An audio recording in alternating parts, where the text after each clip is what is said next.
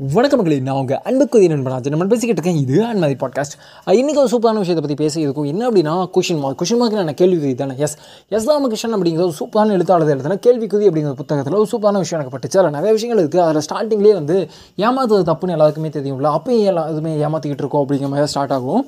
அதில் எனக்கு ரொம்ப ஆழமாப்பட்ட விஷயம் என்னென்னு கேட்டிங்கன்னா அவர் சொல்லியிருப்பது நான் சின்ன வயசுலேருந்து நினச்சிக்கிட்டு இருந்தேன் சின்ன பையனாக இருக்கும்போது நினச்சிக்கிட்டு இருந்தேன் ஏமாத்துறது ஏமாந்து போகுது. ரெண்டு பேருமே வந்து வெவ்வேறு மனிதர்கள். அதாவது ஏங்கிற ஒரு மனுஷன் பிங்கிற ஒரு மனுஷன் ஏமாத்தா அப்படின்னா ஏ பி அப்படிங்கிறது ரெண்டு மனுஷன் தானே அப்படின்னு நம்பிக்கிட்டு இருந்தேன்.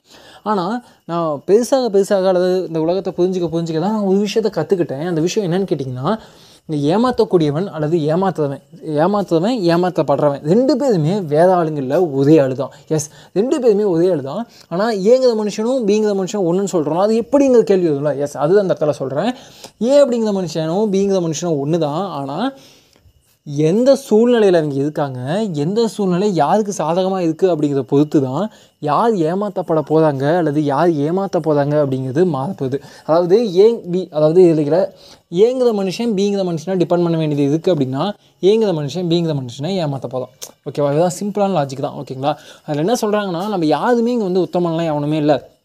ஜஸ்ட் இது எனக்கு புரிஞ்ச விஷயம். யாருமே இங்கே உத்தமன் யாருமே இல்லை. எல்லாருமே வந்து ஏமாற்றக்கூடியவன் தான். எல்லாருமே ஏமாற்றக்கூடியவன் தான். நம்ம அதே மாதிரி அந்த புக்கில் இன்னும் ரொம்ப அழகான விஷயம் சொல்லியிருப்பாங்க. என்னென்னு கேட்டிங்கன்னா நான் ரொம்ப சின்ன பையனாக நான் சின்ன பையனாக இருக்கும்போது எங்கள் அம்மா வந்து பக்கத்தில் இருக்க காய்கறி கடைக்கு போயிட்டு ஒரு வெங்காயமோ மிளகாயோ ஏதோ சம்திங் வந்து வாங்கிட்டு வர சொல்லுவாங்க.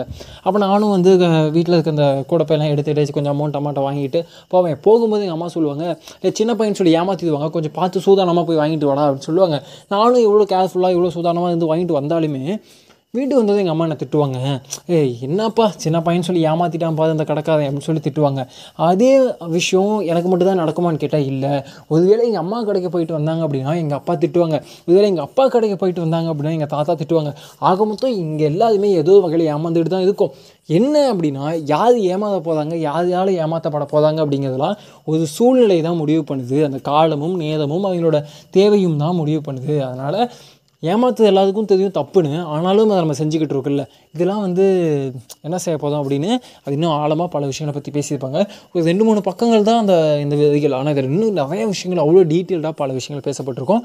அண்டு கண்டிப்பாக படிக்க வேண்டிய ஒரு புத்தகமில் அந்த புத்தகத்தை நான் சொல்லுவேன். இன்னும் அந்த புத்தகத்தை நான் முடிச்சா படித்து முடிக்கல கண்டிப்பாக படித்து முடிச்சுட்டு அதை பற்றி நான் கம்ப்ளீட்டாக ஒரு ரிவ்யூ போட்டுருவேன் ஓகே டன் நாளைக்கு இந்த மாதிரி சாமையான கண்டென்ட்டோட நாளைக்கு வந்து சேர்றேன்.